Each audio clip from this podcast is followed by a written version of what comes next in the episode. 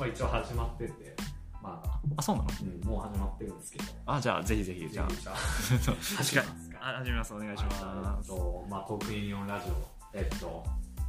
第1回。いや、1回0回ですね。ゼロ回。ゼロ回あですね。第0回、まあ、ジェネシスブロックではないですけど、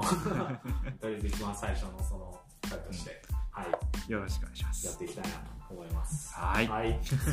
ー、じゃあ、それじゃあ、ここでね、本当は音楽がバーンって入ってるいいねんだけど、ちょっとまだ初回だけあなるほどなるほど。しあのし伊藤ちゃんにつけて作ってもらおう。ということで、じゃあ、トークユニオンポッドキャストの方、始めさせていきたいと。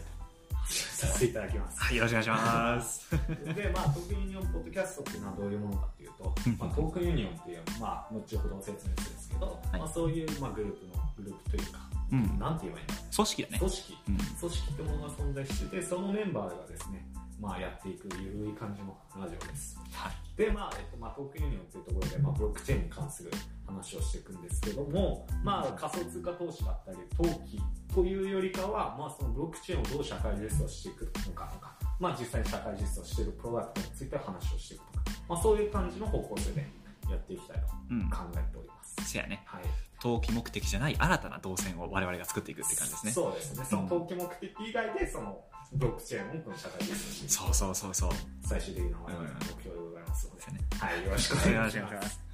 で、えっと、そうですね。じゃあ、先ほど挙げていただいた、そのトークンユニオン。はいそもそもトークンユニオンって何やねんって話なんですけど、はいはい、そこについてお話ししました。はい、どうも、えっ、と、まあ、後でね、自己紹介はするんですけども、あの、トークンユニオンのあの共同設置者の浜口美希と申します。で、このトークンユニオンっていうのはですね、えっ、と、まあ、トークンエコノミーっていうものがあの存在するんですけども、トークンによって形成した経済圏のことをトークンエコノミーっていうんですけども、そのトークンエコノミーを社会実装する非中央集権型の、えー自律型組織で、となってます。えっと、一般人から、えっと、経営者とか弁護士そして技術者っていう有識者すごく詳しい方から、えっと、全然知らないあの一般人の方まであの幅広い人たちがあの参加してるこうトークンエコノミーみんなで頑張って社会実装しようぜっていう組織になってます。みんなが主人公。はい。っていう感じですね。はいはい、ありがとうございます。はい。まあ、ということで、まあ、始まってきたわけですけれども、よろしくお願いしますいいですね、またまた、そもそもお前ら誰やねんっていう話がありますね。というところで、まあ、一旦、えっと、トークンユニオンの代、まあ、共同設立者はいでも、代表じゃないんだよね。代表ではないです代表じゃなくて、はいまあ、共同設立者の、えっと、浜口さん。ちょっとじゃあはい。じゃあ説明紹介。よろしくお願いいたします。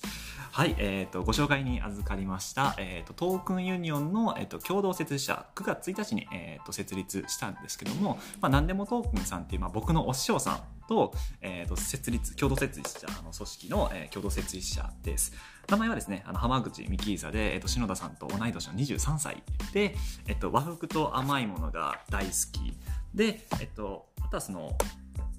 現在ですね、まあ、一応2つのあの事業を、まあ、その頑張って、えー、と開発中なんですけども1つ目が、まあ、出る杭が打たれる社会から埋まってる杭が出てくる社会をトークンエコノミーによって実現するサービス。まあ仮名でパリティファイっていうのを、えー、と今つくあの作ってる途中です。でもでもう一つが NEOSVR っていう、まあ、メタバースをあの実現してる、えー、とその VR にそのどんどんどんどん企業あの事業を持っていこうっていうあのなこんそんなことを企んでいる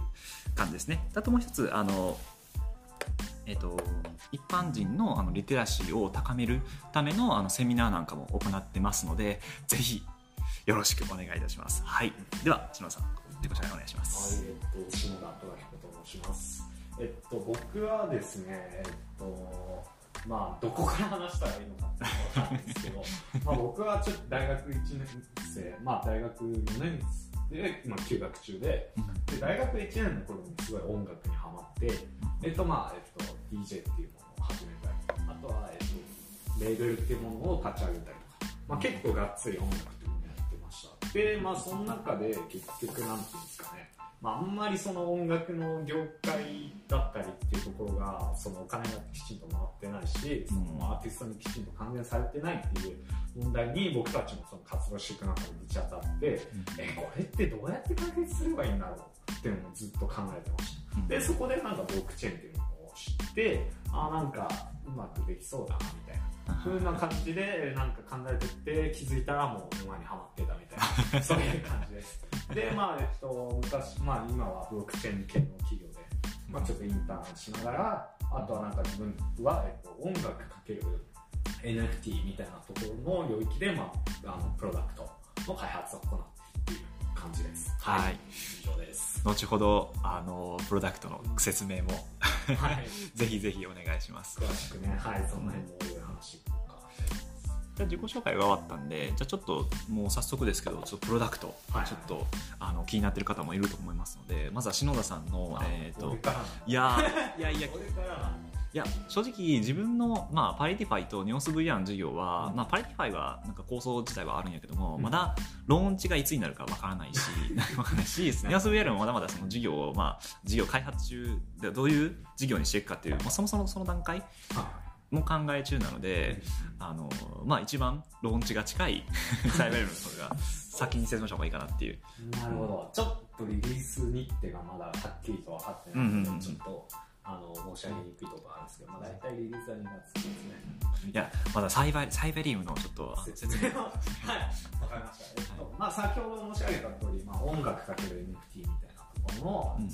まあまあ NF、音楽の NFT 化、うんうんまあ、トークン化みたいなところを、まあ、僕はうんうん。やってます。で、まあ、なんでそれを始めようかなと思ったのかというと、まあ、先ほど申し上げた通り自分も音楽やっててアーティストの収益を上げるのは非常に難しいなっていうのを感じてました、でまあえっとなんでかなと思ってまあいろいろ業界構造について調べたり、うん。まあそれこそ Spotify、Apple Music、YouTube だったりっていうところのそのマネタイズだったりビジネスモデルの仕組みだったり、あとはいろんな世界中のアーティストがどうやってお金を作ってるのか、まあたくさん出てきたんですけども、まあそこからまあ浮かび上がってきたのはやはりこの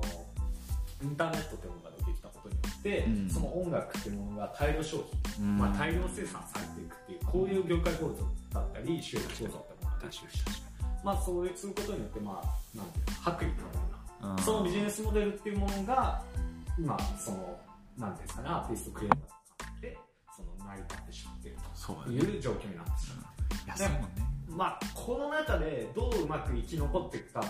っていうのも確かに重要なんですけど、うん。これってなんか嫌だなってななんとなくまあちょっと感覚的なもので申しなんかこうアンチテーゼみたいなこれを変えたいみたいな。買いたいみたいな。まあこれの上でビジネスしていくのもいいけど、うん。いやどうせならこの業界構造もちょっと変えてみたいなって思ってうん。まあ薄利多売の逆は何だろうってなった時に、うん。まあ小売商売。少なくて高いものを少なくてもいいから高いものを売るみたい非常に付加価値の高いものを売るっていう。みたいななるほどね。そこでまあちょっといろいろ勉強しました。うんでまあそこでなんか出会ったのが、うん出会った言葉っていうか、うんまあなんていうんだまあ一つの文章があってまあ格言みたいな。格言みたいな感じですね。まあそれがワイヤードの創刊編集長であるケビン・ケリーっていう、はいまあ有名なその権威のある方なんですけどまあえっとまあアーティストとして活動したいなうん。えっと、なんていうんだろうな、アーティストとして活動したいなら、毎年100ドルを支払ってくれるファンを1000人だけ見つけると。まあ、それはつまりどういうことかっていうと、まあだから、毎年1万円ぐらい払ってくれうんる、すごいコアなファンを1000人だけ作りなさい。1000人だけでいいから作りなさい。うんまあそうすれば1000万円。確かにまあ年商が1000万円でもある程度最低限アーティストとして生活できるでしょうみたいな感じです。だからその1万人とか10万人とかに届けてその人が100人200人もらうんじゃなくて、うん。その1000人のそのファンにきちんと向き合って、うん。あのお金を稼ぐっていうのがこれからのアーティストのやり方だよみたいな。いやーすいいね。いいいいうん本当にこうなんだろうその音楽自体がこう安く販売するんじゃなくてそのなんだろうクリエイターがななんだろうその非常に価値の高いものをこう、えー、と届けてそれに対してあのちゃんとした対価をもらうっていう。うん。じゃあ実際問題それを、まあ、どうやるかっていう。うところででちょっとすごい大勢だった申し訳ないまあその NFT だけど音楽っていうところで、まあ、NFT っていうノンファンジブルトークンっていう技術を活用して、うん。その音楽そのものを価値というものをうんその上げていくみたいな。そうそう。でまあどういうふうにあの価値を上げていくかっていうと、まあ、NFT っていうものがあのなんていうかデータ自体の供給量を制限することができるんよね。今までのインターネットとは全然違うのがコピーペースができてしまうっていうところやまあ実際まで NFT 化したとしてもその音楽自体のデータ自体はその所有者がやっぱりコピーできてしまうんやけどもけどもあの権利を証明することができるよね。これが俺の俺が買った音楽俺のものだっていうことを証明することができるよね。そうすることによって、まあ、本物とレプリカが、えーっとそのえっと判別することができて、まあ、レプリカの方が相対的価値が下がってしまう。本物の方がちゃんとした価値があるっていう形で供給量を制限して需要需要が一定のままで供給量が制限されるとあの価値が上がるっていう。でその供給量を制限するためにあの活用した技術というのがブロックチェーン NFT でブロック音楽は NFT 化しようってこういうことだよね。めっちゃ解説してくれた。そうありがとうございます。これねあのね音楽をね NFT 化するってね一言で言ってもね結構ねまあまあまあ。想像つきにくいんだよね、まあそうね。まあだからもっとその噛み砕いて言うと、うん。音楽って今そのそれこそ250円払えば誰でも買えたし、うん。980円月払えば、うん。世界中のあらゆる音楽にアクセスできたけど、うん。これから我々が実現しようとしているプロダクトっていうのは1万円買ってあなただけの1個だ、まあ10なんて1個だけの音楽しかありませんみたいな。だからそのデジタルでそのレコードだったり CD を売るみたいな、そういう感覚になってくるのかな。みたいななんかちょっと分かりにくかったななんか路上ライブとかでこう俺のたお前のために弾くぜみたいな。いやそれねめちゃくちゃ価値あるよね。だからそうそのサカナクションの曲っていうのを限定10個でいなんていうの10万円で販売します、いやまあ、そういう売り方っていうのができる。そのデジタルだけどそのブロックチェーンっていうそのの NFT っていう技術を使っていることによってうん。その、まあ、データ自体をコピーできるんだけどそのデータを所有している権利っていうものはコピーできそうるそうそう。っていうところで、まあ、すごい付加価値がつけられる、うん。ってことを、まあ、我々がやろうとしてる、そういう感じです。でしかも、うん。あの例えば路上ライブであのすごいこうあの頑張ってる時にあの、まあ、音楽を NFT 化してそれをも所有してる人あのずっと売らないで所有してる人ってもうめちゃくちゃコアなファンやんか。でこれを、まあ、10年後とかになった時に小袋が路上ライブにした時のあの音楽のデータを NFT を持ってるみたいな。ただめちゃくちゃプレミアがつくんよね。そうなったら、まあ、売らない売らないと思うけどその価値が上がったその本人としては売らないけどすごく嬉しいよね。自分が育てたんやぞっていう。多分そういう需要もあると思うよね。そうだね。であとはそのえ音楽を NFT 化して誰がこの音楽を持ってるのかっていうのが分かるからそのライブのなんかその招待券みたいなのもそこに送付することができるってことね。そうだね。その NFT っていうのを、うん。その音楽のデータ以外にも、うん。それこそ今言ってくれたように特典をつける、例えば、うん。そのチケットに何ライブに1回行ける権利いやがついてたりとかだからそういうその広がりみたいなのはそのいろいろ考えられるね、うんいやもうねそのちょっと今までのその音楽のあれがちょっとまあファンクラブとかよくわからないんやけど、その NFT を買うことによってなんかそのこうまあサイバリウサイバリウム？サイベリアンサイ。あそうだ。言ってねえじゃん。言ってなかったな。そう。そう。この音楽の価値を高めるサービスをサイベリアン。サイベリアンはい。えっとまあ名前の由来は僕はすごいえっと昔のアニメのシリアルエクスペリメンツレインっていう。なんでなんでなんで？まあ、レインっていうアニメあレインはいでそこに出てくるそのクラブがサイベリサイベリアサイベリアっていうう、んクラブがある、うん。それがすごい好きだったのとあとはイーサリアムっていうそのあーね。クチェーンのそのなんていうのプラットフォームがあってまあそのイーサリアムっていうのを使うから、まあ、サイベリアムっていうのにしたっていうそういうなんか経緯がある俺ずっとサイバリアムって言ってたサイバリアム。あまあでも。まあでもそれでも。あ あー、まあ、あの正しくは皆さんねサイベリアムですから。でね結構その結構なえだ結構前から開発とかか構想とかがあったんよねなんか。いやでも考えたのが今年の3月4月ぐらいで。そう。そうだ。でそこから開発で早いやん。だいぶ。だいぶ早いやん。いやでも結局まだリリースできていやいやいやいやいやいや。うんであとはねそのやっぱりこのサイベリアムが強い点としてはあのアーティストとのコネクションがあるっていうのがやっぱり一つ強みかなっていうところがあると思うんで。い。やあのね俺俺俺喋りい。やいやいやあのさい。やごめんって。いや強みは言う言えよっていう。めっちゃ走りてるいやもうあのね俺はね分散型営業マンになる。そうそうそう。いろんなねプロジェクトをねあの理解してっていう、うん。便利だからあどうぞどうぞまあそうねあんまり言っていいのかわかんないけど。あそうあじゃあ。まあまあそうね。あそうなの？まあまあでもまあある程度なんかちょっと頑張って僕もうん。ツイッターでゲームを組み送って、うん。そのアーティストの人に。まあなんていうんだろうなんだろうインディペンデントにまあまあそうだね活動していってまあなまあまあ名前のある人名前のある人って言い方はあ素晴らしい作ってる人に、あのなんていうんだろうねコンタクトを取って、うん。まあちょっともし完成したらうん。早く知らせてほしいっていう話はしたんですけどちょっとなかなか完成できなくてうん。ちょっとお知らせができない感じです。まあそんな感じです。いやねあのちょっとまあ俺ばっかり喋っていや本当にね早くねしたいっていうよりも自分は正直その例えばまあ自分トークンエコノミー大好きで、はい。トークンエコノミーにトークンエコノミーを作りたいっていうのがあるんやけどもうん。その例えばあの、まあ、ボードゲーム自分が大好きで、はい。ボードゲームをトークンそこにトークンエコノミーをつけようっていう、まあ、それが自分が人生でやりたいあのプロジェクトね。ボードゲームトークンエコノミーっていう。あ今やってるのはそれの修行期間なのよ。あそうなんだ。修行期間とかあの、えっとまあ、資本稼いだりとかっていう段階でそのボードゲームとボードゲームにトークンを付与してトークンエコノミーにしたいっていう業界を経済圏に昇華させるっていうことを、まあ、一番やりたいんよね。えじゃあごめん。それって人生ゲームがリアルマネーのあ違う違う違うなんかその例えばボードその、えっと、ボードゲームにに取り巻いてる利害関係者の方々いるやんか。ああのまあ、えボードゲーム制作者ボードゲームカフェ。でボードゲームをオンライン上でできる、えっとボードゲームアリーナ。だとその我々ユーザー、うん。普通の一般ユーザー。でもしくは、えっとその面白い全然知られてないけど面白いボードゲームを、えっとその見つけてくる開拓者。僕俺は開拓者って呼んでるけど、とかあとは、えっとボードゲームを、えっと分かりやすく説明して面白さを、えっと広めてくれる人。やっぱりいろんな利害関係者がいるんやけどもそのそれぞれがやっぱりちょっと足並みが揃ってない状況ででボードゲームっていうのはあの最近はちょっとあの上向きやねんけどどんどんどんどんその、えっと、なんだろう、えっと、価値がどんどん下がってってる。でも逆に言えば今インターネットがあの、えっと、活あのまあ普及したからこそボードゲームしかない価値っていうのはあると思うよね。たまにあの友達と遊んだら遊んだスマブラがめっちゃ面白かったとか。なんかただの大その大めっちゃ面白いとか。まあ、だから、まあ、その需要はあると思うよね。でそれをボードトークンボードゲームトークンそのボードゲームの業界をその表したトークンを作ることによってあのみんながあのその利害関係者がボードゲームトークンの価値を高める。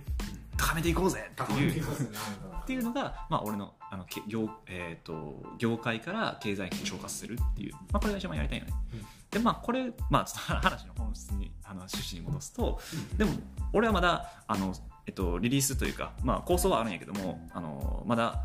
えっと、走あるある走走り出してないね、っていうのもあのトークンエコノミーの作るのに一番大事なのがあのボードそのその業界を詳しくないといけないよね、うんそうだね。そうそう。ボード例えば俺がボードゲーム制作者とかやったらボードゲーム制作者のあの形が分かるしどういうビジネスコードなのか分かるからすぐ出してもいいんだけどもそれがないからまだあのまずボードゲーム業界に行ってちゃんとあのそこのあの、えっと、ぼ経済圏に入る人たちとしっかりと理解してみんなが耳になるように設計しないといけないからちょっとまだ温めてるね。で、まあ、本質も戻せないけども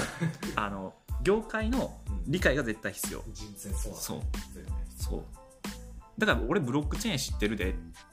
意味ない。でじゃダメなの。ね。そう。だからそこでサイベリアンはすごく良くて篠田さんも実際も DJ だしで開発者のまあエンジニアの方があと2人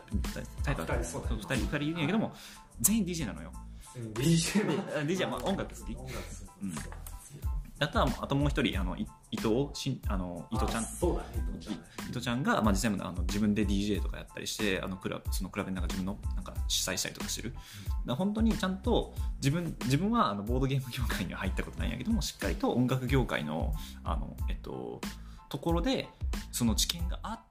そこにあのサービスをやろうとしてるからだからすごく応援したいよね。っていう意味があるのよ。そうだね。そうそう。確かにただそのブロックチェーン知ってるってだけだとそうダメなの。ダメなんだよそう。そうそう掘り方は分かってるけどうんあのどこを掘ればいいか分からないみたいなそうそうそう。そういう感そう。あの自分のねあのめちゃくちゃ尊敬してる、まあ、トークンエコノミーエヴァンジェリストの川本 川本英介あの、まあ、このこれね本当にすごい方がいるんですよ。あの2年前からずっとトークンエコノミーを実装しようってこうめちゃくちゃ考えてる人で、まあまあ、そのメタルバンドであるとかあとはその、えっとまあ、小樽とかに、まあ、あのそうそうそうそう、はい。まあ、株式会社アイナスの代表さんやけど皆さんあのちょっと興味あったら調べてください。アイナスっていう。えそうそうそうそう でその人がもう口す、まあ、その人とまあ3時間ぐらいお話ししたんやけどももうその人がすっごく言ってたのがあの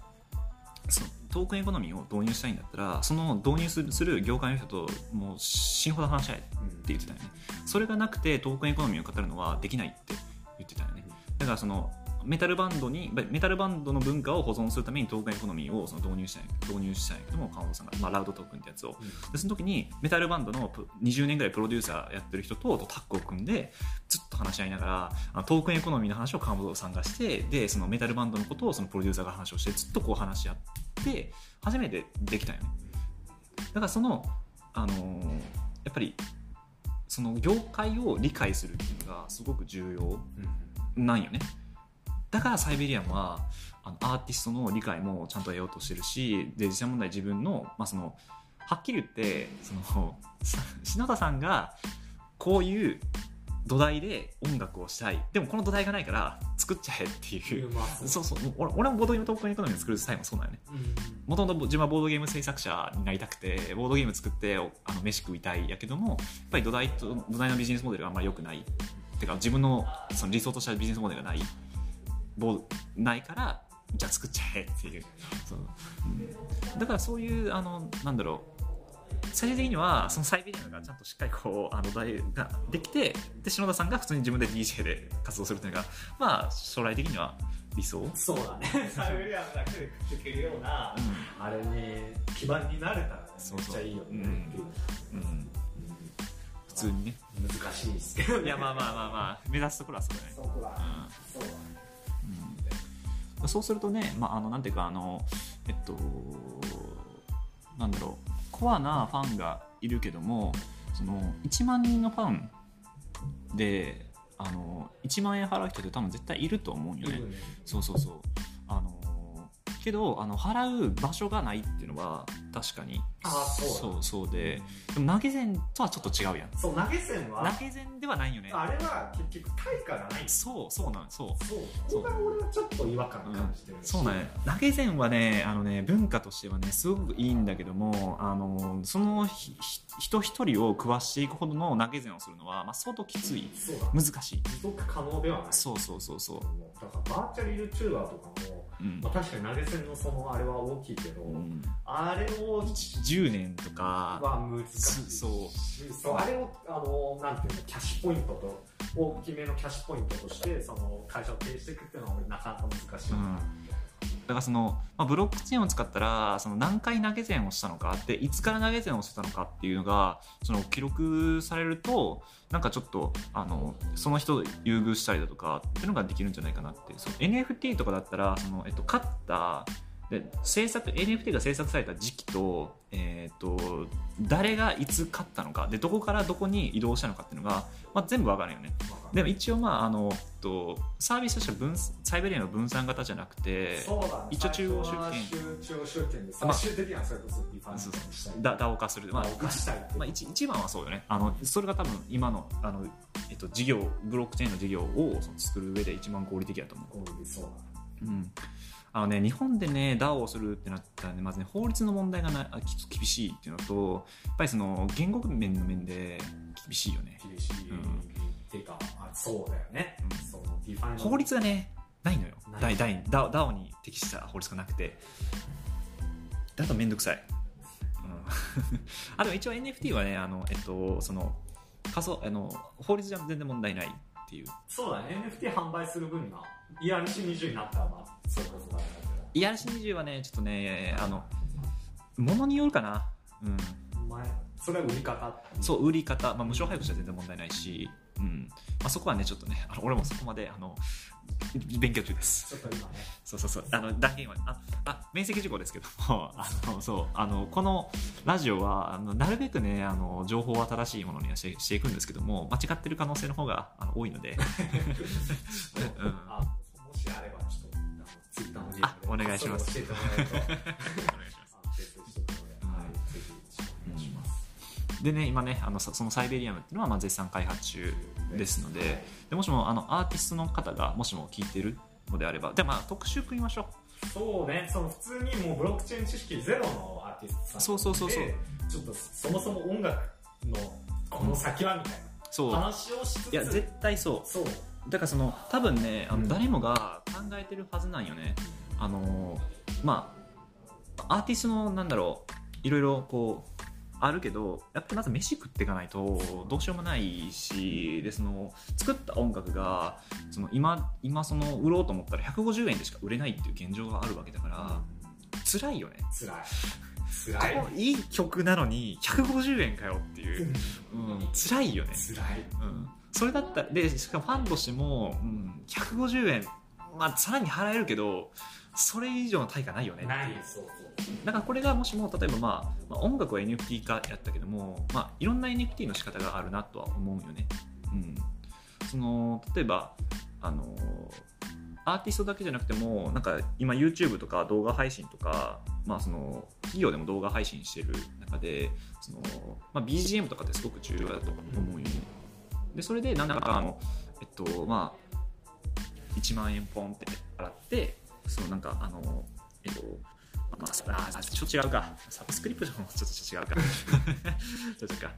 うん、でもなんかいろいろできそうだよね。まあそうだうん。まあそこは本当に面白いうん。それは感じるしあとはね、なんかあの NFT、その、えっとね、NFT、多分ね、あの、ブロックチェーンの人でも NFT っていう名前は知ってるけども、実際問題ラリブルとかスーパーレアとか、そういった NFT の販売プラットフォームを知ってる人って、まあ少ないと思うんだよ少ない。ででもあのね、知ってるけど、どう触ればいいのかわからないっていうのがあるよね。日本人だとやっぱクリスペとかマイクリとかあの辺の人しかいないイメージそうね。なんか海外だと NFT コレクターみたいな感あじでめっちゃ活動してる人はいるけどあ、そまだまだ日本はそこはうまくう。うん。普及できてないそう。あの、海外のプロジェクトってたくさんあって、あの、まあ、F1 デルタ出るかあね、あの、すごいね、あとあとサンドボックスゲームとか、まあ、あったりだとか、元祖。元祖元元祖。NFT ガチやべえ猫ちゃん。1000万円で落札された、やべえ猫ちゃん。とかね、いろいろね、あの、海外は NFT プロジェクト結構か、あの、まあ、日本もね、いいんだけど、もうことアートとか、まあ、そういうコンテンツ系ってなってくると、まあ、ちょっと日本は頑張ってる途中かなっていう感じ。まあ、アニピクとか。あとはあとはそのまあ本当に美術品をあの NFT 化しちゃう、じゃああれはあれまあスタートワンは NFT 化してるのか。なまあでもスタートワンとか、うん。まあそうコンテンツかけるブロックチェーンってところはそこの辺かな、うん。まあ、所有権。所有権。をなんか権利証明したりとかっていう感じで,、うん、でねあとね、まあ、ラリブルを一回触ってもらった人はあの分かるんやけどあのねまあラリブルってまあ NFT 買うとかやねんけども、まあ、アアートがね売ってるんよね NFT 化されたアートが。でそのアートがあの動くんよね。まあなんかあの悟空、まあ、その著作権的にどうなるかなと思うんだけど、まあ、ドラゴンボールの悟空とかがこうオーラがねバーってこう出てる 画像とかあるんよね、うん、だからそういうこうなんだろう今までのアートが性的なあの、まあ、動かないものからその、まあ、NFT 化することによって動的な動きを盛り込んでひとまとめでアートって言えるようながあって。でさっきも話したんやけどもそれをなんか音楽を NFT 化することによってなんか新しいのができるんじゃないかな。新しいそのフォーマットになるんじゃないかなっていうのはちょっと思ってる、そう。なんかその確かにねあのアーティストが今その今その現状でその音楽を NFT 化して価値をその高めるっていうのもあのすごくいいんやけどもそのそれだったらまあそのアーティストのまあ人気度によると思うよね。でもその NFT 化することによって新しい音楽の形ができればあのそれを使う理由がもっとできるよねっていう。サイベリアム初の NFT 音楽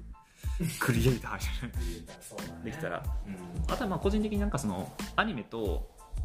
そのテーマソング。うんうん。アニメキャラとテーマソングをこうバシッとこうあの結び合わせてそのそのキャラが動いてる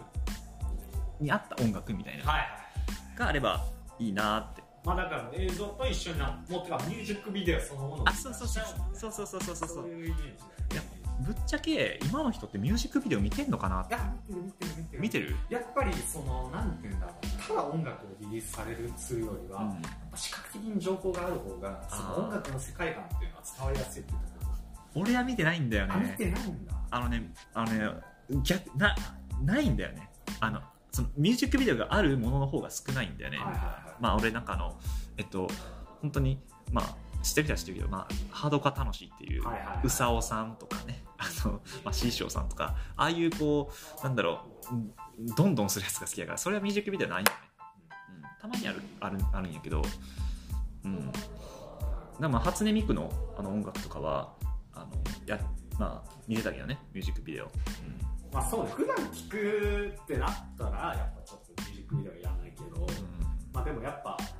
リリースされた時その曲が出た時っていう情報なのかなっていう時にはやっぱりその視覚的な。感じですねいやぶっちゃけね「君の名は」とかのね曲を聴くとね あのね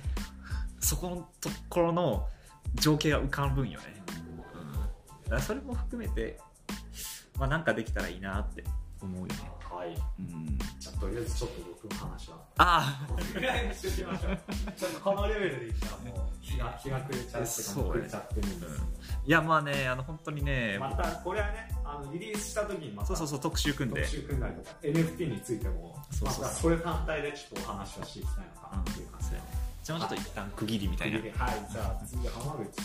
君の、うんな何の話そもそもトークンユニオンの話。あートークンまあいろいろねトークンユニオン自分のセミナーえーっとあとは、まあ、自分のパリティファイの話であとは、まあ、ネオス VR まあいろんなこと話したいんやけど、まあ、とりあえず今日は1個で1個で1個でどれだろうなここでだいぶボリュームあるけどまあトークンユニオンかな。まあトークンユニオンポッドキャストだし。うん。トークンユニオン。はいじゃあ。じゃあちょっとトークンユニオンのお話をしておきますと、まあそのうん。まあ、トークンエコノミーを社会実装するための、まあ、非中央集権型の自立組織 DAO って感じなんやけども、まあ、ぶっちゃけ、まあ、DAO っていうのは、まあ、経営者いわゆる運営がいなくて、えーっとそのまあ、みんなが労働者しかいないっていうのを、まあ、DAO っていうんやけども、あのーまあ、トークンユニオンが、まあ、DAO, DAO って言ってるけどその DAO みたいな仕組みがあるかって言ったらまだないよね。まあ、9月1日にローンあの、まあえーつ設立がされてでその、えっと、他の BCCC とか、まあ、JVCA とか、まあ、ブロックチェーンの業界団体みたいなものではなくて本当に個人が集まってるただのなんかワイワイしてる最近はサウナ会みたいあそうそうそう そううん、そうそうそうそうとかね。うん。まあじゃあそのまあとブロそのえっとなんだろうなトそのトークンイオンが目指したいところっていうのはもともとそのえっとブロックチェーンっていうのはエンジニアに関してはすごくこうあのこう注目されてるんやけどもそのブロックチェーンっていうのは非常に汎用性が高いっていうところが、まあ、大きく一つあってつまりブロックチェーン、まあ、いわゆるエンジニアじゃない人も巻き込んであの初めてあの真価を発揮するもんやと思うよね。でトークンエコノミーもそうで非常に汎用性が高い。あのえっとななんでそのトークンエコノミーを作る際にえっ、とまあめちゃくちゃ今だるいよね。法律とかトークン分類とか、まあ、技術的な面であるとか、まあ、そういったものを、まあえーっとこうまあ、ガイドラインとかをその作って、まあ、誰もがそのトークンエコノミーを作れ作れる。ようなものにしていきたいなっていうのはある。でもともとそのトークンユニオンが始まったのがもともと何でもトークンさん、まあ、僕の師匠さんである、まあ、何でもトークンさんって、まあ、すごい方がいるんですよね。本当にな謎の人物っていうか。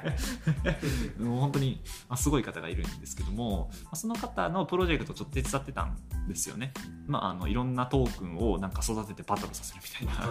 うん。そんなことやってるそうそう。まあ、あの自分のなんかそのプログラミングの勉強もあの多分兼ねてって感じじゃないと思うけど、なんかその例えば寿司トークンとか、まあ、いろんなトークンがあると思うんやけど、まあ、あのそれに、まあ、なんかお水かけてあの育ててでそれでなんかバトルするみたいなゲーム作ってくれって言われて。えで今今もまだあの、えっと、すあの考えてはいる。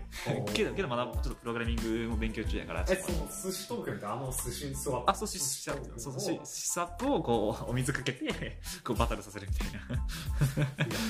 そうそうそう。っていうのを、まあ、それのなんかあのそのゲーム性とあとはなんかあの、まあ、ウェブサイトを作ってくれみたいなことを言われてでもともとその何でもトークンさんのプロジェクト何でもトークンプロジェクトにちょっとあのお手伝いしてたんやけどもそのなんていうかちょっとその自分のややるプロジェクトと何でもトークンさんのプロジェクトをその分けようみたいな整理しようみたいな感じになってじゃあ、えー、何でもトークンさんの何でもトークン化プロジェクトでぼ自分の,、まあ、あのパリティファイっていう、まあ、いろんなサービスそのプロジェクトを包括する組織作っちゃおうってトークンユニオンっていうのができたよね。だそこに今サイバリアムがあるあるんですよ。そう傘下に。そうそう傘下に。でまあ傘下でまああのなんていうかまあもともとはそういう感じであのーまあ、せはじ発足したすっごい緩い適当適当ってわけじゃないけど、まあ、あの組織があってでそこからこうあの自分の熱意がだんだん伝わって、まあ、今40人ぐらいいて、まあ、まあその、まあ、今いろんなイベントを、まあその、模索中っていう感じですね、まあ、勉強会とか、まあ、このトークンのポッドキャストとかね、まあ、新野篠田君が、あのまあ、やってくれたんやけども。まあ、トークンユニオンを通してやっぱり一番何がしたいのかっていうのはあの、まあ、2つあって上方向の力と下方向の力による業界健全化、うん、でそして2つ目が、まあ、縦と横の、えーと、深掘り、うん、その上方向の力と下方向の力っていうのがどういうものかっていうとあの例えば2017年とか2018年に詐欺が横行したね、スキャムが。なんで、まあそのえっとまあ、有識者弁護士技術者、えーまあ、コード読める人がいるからね。技術者。であとは、まあ、あの経営者。いつまでビジネスやってる人たち。っていう有識者の方々がその、えっと、例えば一般人からこのサービスどうなんですか？ちょっと大丈夫かな？っていうのに対してこう弁護士技術者、えー、経営者が意見表明をして、まあ、その一般人の情報量を増やす。そういったまあ上方向からの力。まあ、これをまあやりたいなっていう、まあ、自主規制トークンエコノミーみたいな。自主規制に対してトークンエコノミーをまああの導入してその、えっと、詐欺をふふあの減らしていくっていう。これが、まあ、上方向の力で下方向の力っていうのが、まあ、そのトークンユニオンの一つの特徴として、まあ、有識者だけじゃなくて本当に素人の全然知らない人たちもあの入ってきてるんですよ。そういう人たちをこうあの、えーと、その人たちのリテラシーを高めていってあのもう詐欺を防いでいくっていう。なんでこれが必要なのかっていうともうあのえっと、ブロックチェーンがこれからどんどんもう社会実装するっていうのはもう避けられないんですよね。でそれがブロックチェーンが導入されていくとあの良くも悪くも非中央集権化されていってどんどん自己責任の世界になっていくのね。うん、ってなってったらあのもう自分で身を守るしかなくなるんよね。さらに。そう。ってなったらまあ一般人のリテラシーを高めるっていう方向性ともしくはあの判断材料を増やす、うん、この2つしかないよね、だだってそれこそさあれだよねバイナンストーク。ンそう。あれあれさあれあれ絶対無理。あれ絶対無理。俺絶対引っかかるもん。難しいよね。ちょっとねあれねあの解説しますとですねバイナンスに預けてたあのトークンが実はあの ERC20 トークンではなくてそのバイナンスの独自のブロックチェーンで作られたなんかトークン？BNP BNP トークンかななんちゃらそうそうそうそう。それのトークンになってたよね。そそれがバイナンスの中にあってそれをえー、確かそうそうビットなんかトカントレクションに送るとそうそう ERC20 トークンじゃないから反映されないみたいなこんなん分かるわけないよね。分かんないかんないよね。まだこういう事件を減らすためにそうそうそう。そうそうそう。でなぜこの事件を減らさないといけないのかっていうとこれにはあのブロックチェーン業界の、えーと、もう使命があって、まあ、2017年2018年にそういまあ、やっぱりもうブロックチェーンの人たちは、まあ、自己責任の世界っていうのが、まあ、大前提にあって、えー、引っかかった方が悪いんやけどいやそういうのも含めて仮想通貨だからみたいな。いやそうじゃないよねそうそうそう。でそれをしたかしたら日本でどうなったかっていうと金融庁が、うん、これは消費者保護しなければならないなって規制をガンさせられて日本は非常にあの厳しくなってしまったっていう。それはやっぱりそのあの被害者の方がそのやっぱり一般投資家が投資したっていうのもあるあるんやけどもやっぱり知識不足情報の非対称性によって起こったことだからそれを放置して被害者が増える。で規制がされる。商売がしにくくなるブロックチェーン業界厳しい。困るっていう話。ね。本当に困る、本当にね、うん、そうだよね。で今もう DeFi が今年の8月とか7月からもうこうなんだかで NFT とかもあってでそのちゃんとしたあの理解とちゃんとした使い方をしなければならないっていうのがあって、まあ、このトークンイオンが、まあ、その有識者とその一般人のこうなんだろう架け橋になるとすごくいいよなっていう。これがまあ一つ目で二つ目が、まあ、横と縦の、まあ、業界深掘り。まあ、縦っていうのが、まあ、経営者とか技術者技術者とかあの経営者の方々がもう話し合ってもうどんどん縦に掘っていくっていう 深い深いところに、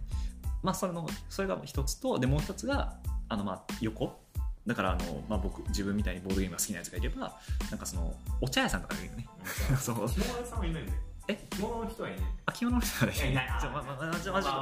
頑張ってあの、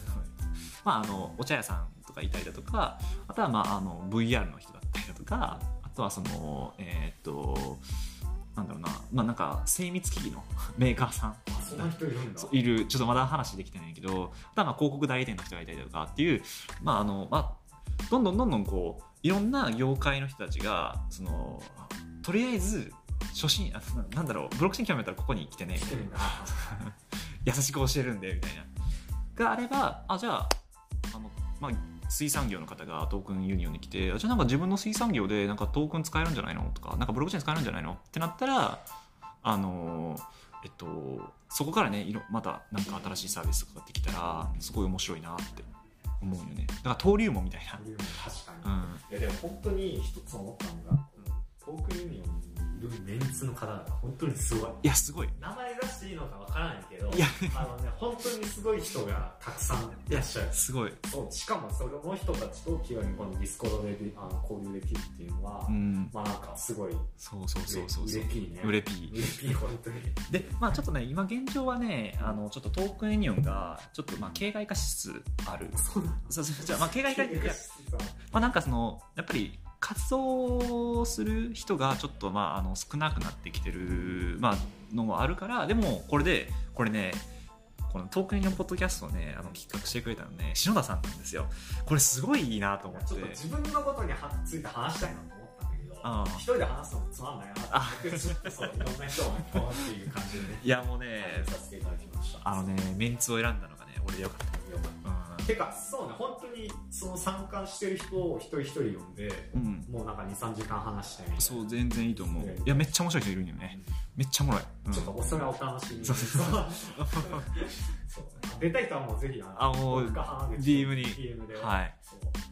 であとはそのなんだろう。トークンユニオンだけじゃなくて単純にそのまあその業界の話をしてもらってやっぱそこにイノベーションが埋まってるわけだからこれはただの持論なんやけどもイノベーションっていうのはその何かの業界と何かの業界がなんか掛け算になったらイノベーションが起こると思ってるね。で今あの起こってるほとんどのイノベーションっていうのがまあ IT なんよね。IT かける何々みたいな、まあ、まあちょっと昔はインターネットとかね。インターネットとショッピング、まあ、あの本屋さん。あとか。あとはそのえっとまああのなんかなんだろうなその独り言かけるインターネットでツイッターみたいな。とかね、うん、だからそういうなんか掛け算でイノベーションが起こると勝手に思ってるから。だから普通にこうまああのーなんだろう。DJ の人が来て DJ の話をしてあじゃあそれちょっとトークン化しようぜみたいな。そういうのがまあそのそう考える。理想形そう理想形ね。なるほど。水産業とかに俺もあのやりたいもんトークンこのあの目利きトークン。そう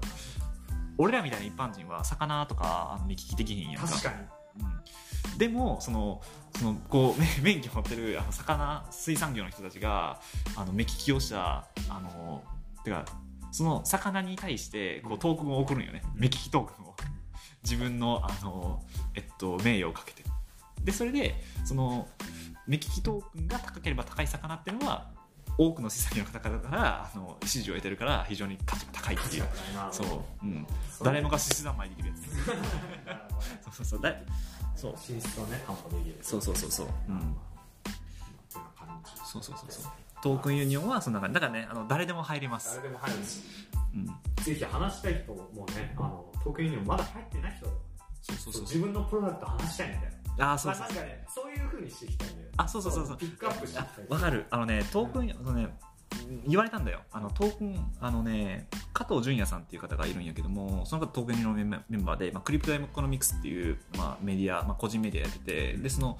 最近だったのキュラスっていう、まあ、ブロックチェーンの、まあ、コミュニティマネージャーやってるんやけどもその方のあのなんかとトークンに対しての要望がなんか普通にあのここにいるメンバーのプロダクトが聞きたいっていう、はいそう。うん、俺も聞きたい、聞きたい。うん、そう。みんな何企んでるの？何してんだろうね。しかもそういう人たちあんまりやっぱ自分のことを話したがらないっていうか、うん。ノートでまとめたりとかビデオでまとめたりとかっていうのをしたがらない人がいっぱいいるから。でもそれってもったいないなわかる、うん。うんまあ、だからこうやって話していく中でこうやってきちんとアウトプットできる場所っていうのを用意してあげればなと、勝手におせっかいながら思ってるっていう感じです。はい。そうやね、うんうん、あとはねあの毎週日曜日はまあ明日なんですけどもあまあこれっていつ出るかわかんないけど、まあまだそうだねまだわかんない まあ、毎週日曜日にあのトークンユニオンのオンライン定期会がありますのであのこれは誰でも参加できますのでぜひぜひ参加してください。あのいろんな方がねあのお話ししますんで、うん、まあ自分の例えばなんかあのまあ、オントロジーとかっていうブロックチェーンとか、まあ、いろんなサービスのあの勉強したことのアウトプットに使おうかなって思ったりしてます。だから2つアウトプットがあるんだね。こことあのトークンユニオンオンライン定期会であとはあの勉強会とかもあの、まあ、これからやろうかなと思ってるんであとはプレゼン大会かな、うん、もうやろうと思ってるのでまあえっとでね正直ねトークンユニオンのねあの人員はねあのちょっとね募集はねあの積極的じゃなかったんだよね、あそうなの？まあ、というのも、まあ、止めてたのよ。止めてたっていうかその発足当初はねあのめちゃくちゃ俺がもう暴走期間みたいになってもう片っ端から人をぶち込んでたんやけどもあのまずはちょっとそのトークンユニオンの活性化をしようっていう意味合いでちょっとやってたんやけども、もうちょっとそれをぼちぼちぼちあの人を増やしていこうかなっていうのがあるんよね。まあ別にいろもういろんな方来てんやけど投資家もいるからね。ああのあーあああそうそうそうあの方の話もしたいんですよ、そうだねあの、うん、めちゃくちゃまあ多分話してもいいけどいどうまあどう話したのやいい言っていいと思う普通に多分。アイネストの。そうそうそうそうそうそうそうそうそういやあの人は本当にねそのガバナンその投資家目線であのガバナンストークンとかにどうやってその、えー、と投資できるのかっていうのにすごいこう真剣に悩んでて投資したいんだけどもあのやっぱり難しいっていう。う、んうん、そのやっぱりそういった投資家面の方からもやっぱあの目線とかもアドバイスそうそう。ねそういや実際問題ねめちゃくちゃいい方なんですよ。めちゃくちゃいい方で。いや本当にすごい言い方であの自分がそのネオス VR でちょっと授業したいんですけどで5年後に授業解体するんですよみたいな話。難しいね。と か正直にちゃんと言ってくれる。そううーん。うちじゃちょっと無理かもしれない。ででもあってでもでもあの普通に、えー、とそういう、えーあそれはねあのなんかサービス自体があの悪いってわけじゃなくてサービスは素晴らしいんだけどもやっぱ投資家目線から見てどういう基準で投資すればいいのかがすごく難しいっていうのがやっぱり本音で、まあ、あの解体するってことはその、まあ、基本的に投資家があの、しえっと、投資するってことは、まあ、IPO とか、まあ、上場、そうそうそうそう仕方をどうすんねんみたいな。そうそうそう、ダオ化する。はあ、うん。だから今の日本の投資家が投資するのは結構難しいっていうのが、うんあって、だからその投資家の、だから投資したいけど投資できないっていうのが多分あるんよね。だからそこはまあなんかなんか新しいそれこそ自分たちのトークンをエグジットの際に何十パーセントかそうそうそう。配るとかね。うん。まあいろいろやり方がある。そうそうそう。だだからまあ投資家の方からもお話が聞けちゃう。そう素晴らしい素晴らしい。弁護士の方もいるしもう実際の社長の方もいらっしゃるしそうそうそう。本当に投資の方もいらっしゃる。まあ素晴らしい。そうそうそう。多分ねあのね、まあ、これが多分結構ねちゃんとね続けていったらあのうんあのそう多分来てくれると思う。う。うん。うん。だってわあのね言われたのよ俺。あのすごいって言われたんよ。い。いろんな人が。すごいって言われた理由が何も持ってないのに。何も持ってないのによくこん僕ね地元神戸なんですよ。地元神戸であのなんで東京に来れたかっていうとまあ、今ここねバイナリスターっていう、まあ、銀座一丁目にあるところ、まあ、ブロックチェーンに特化した最大のコワーキングスペースで、まあ、ちょっとあの収録してるんですけどもあの、まあ、東京2名9月23日に、東北へのオフライン即買が、まあ、実際のここのバイナリスターでやってでそのまあ3日目の最終日にあの、まあ、社長の山本さんに、うんまあ、直接打診したらあのなんとか来れたのでな何も実実績がないってわけじゃないですけど何も持ってないのによくね人がつくねみたいな。言われて。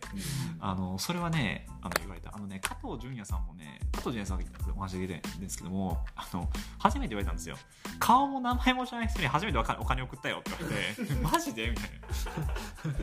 お名前もわからないもうなわけわかんないやつに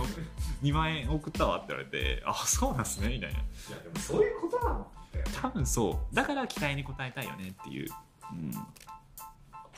じゃあ、うん。まあ、とりあえずじゃあ今日は。あそうね。じゃあこのところでちょうど50分ぐらい。ああそうなんや。はい。はいじゃあはい最後になんか宣伝っていうか。あえっとですねえっとまずはまあまずはっていうか、まあ、毎週日曜あのトークユニオンオンライン定期会ございますのでぜひそちらにあの足を運んでいただいたら、まあ、みんながね、まあ、特に僕が囲い込みます。来た来た来たようこそようこそつってトークエコノミーいいよねとかこう、まあ、囲い込んだりだとか。まああとは自分のあのセミナーやってますのであの次のねえーセミナーはですねあのブロックチェーン初心者の、まあ、全然ブロックチェーン知らない方のためにサマーウォーズから考えるブロックチェーンっていうちょっとね違った視点から、まあ、ちょっとブロックチェーンを語ることをしますのでまああの一人でも多くの方が面白いなって思っていただけたらいいですね。はい。来週。まあ来週。まああの来週12月の20か。まあそうやね。まあ来週か再来週には。うん。まあであとはまあ別にあの、えっと、ウォレットを導入しようっていうセミナーはあの定期的にやりますのでぜひぜひ。あもう結構本当に初心者の人から手厚い初心者の人でも入れるようなね手厚いなんかサポートがあそうそうそうそうそうそうそうそうなんでなんかいわゆるそのブロックチェーンの勉強会っていうと、うんなんかスマスマコンを書くとか結構難しめのやつが多いってイメージするけどいやそんなことないのでぜひ。そうあの実際問題ねあの、えっと、メタマスクっていうウォレットを導入してもらってで実際問題、まあ、テストネットであの、まあ